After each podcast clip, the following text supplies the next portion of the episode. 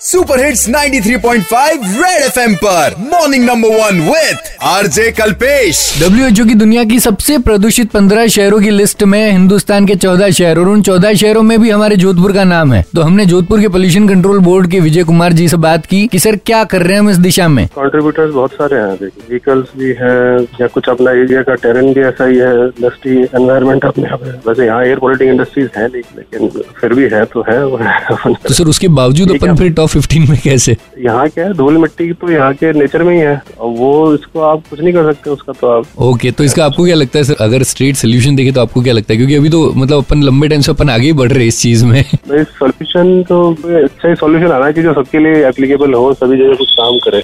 ऐसा कोई सोल्यूशन अभी फ़िलहाल तो दिख नहीं रहा क्या है। उम्मीद करते हैं सोल्यूशन टाइमली दिख जाएगा वरना जोधपुर का नाम टॉप टेन और टॉप फाइव सिटीज़ में भी आ जाएगा। बाकी और कौन सी चीज़ें हैं जिनमें हम टॉप कर सकते हैं यही मैंने पूछा क्या जवाब मिला सुनो। मेरा सोचना तो ये है की हम जाम लगने में सबसे ज़्यादा आगे जा सकते हैं। सर जी हम अंतरिक्ष और स्पेसशिप के मामले में ऊपर जा सकते हैं क्योंकि हमारे यहाँ पे बहुत सस्ते हैं और अमेरिका के जैसा कि महँगे होते हैं। जो आजकल डाटा यूज़ हो रहा है और फ्री डाटा बहुत सारा मिल रखा है तो हाईएस्ट डाटा भारत में यूज़ हो रहा होगा। सर इसमें क्या जोधपुर वाले एक ही खासियत है फालतू बातें बहुत करता है। बिल्कुल हम टॉप पे जा सकते हैं फालतू कमिटमेंट चाहे किसी का ही प्रति हो। चलो मतलब पोल्यूशन डोमेस्टिक वायलेंस और पॉपुलेशन के बाद ये और भी चीज़ें हैं जिनमें टॉप पे जा सक रहे हैं। नहीं जाना चाहते ना? तो समझ जाओ timely red F M morning number one Kalpesh के साथ रोज सुबह सात से ग्यारह Monday to Saturday only on 93.5 red F M बजाते रहो।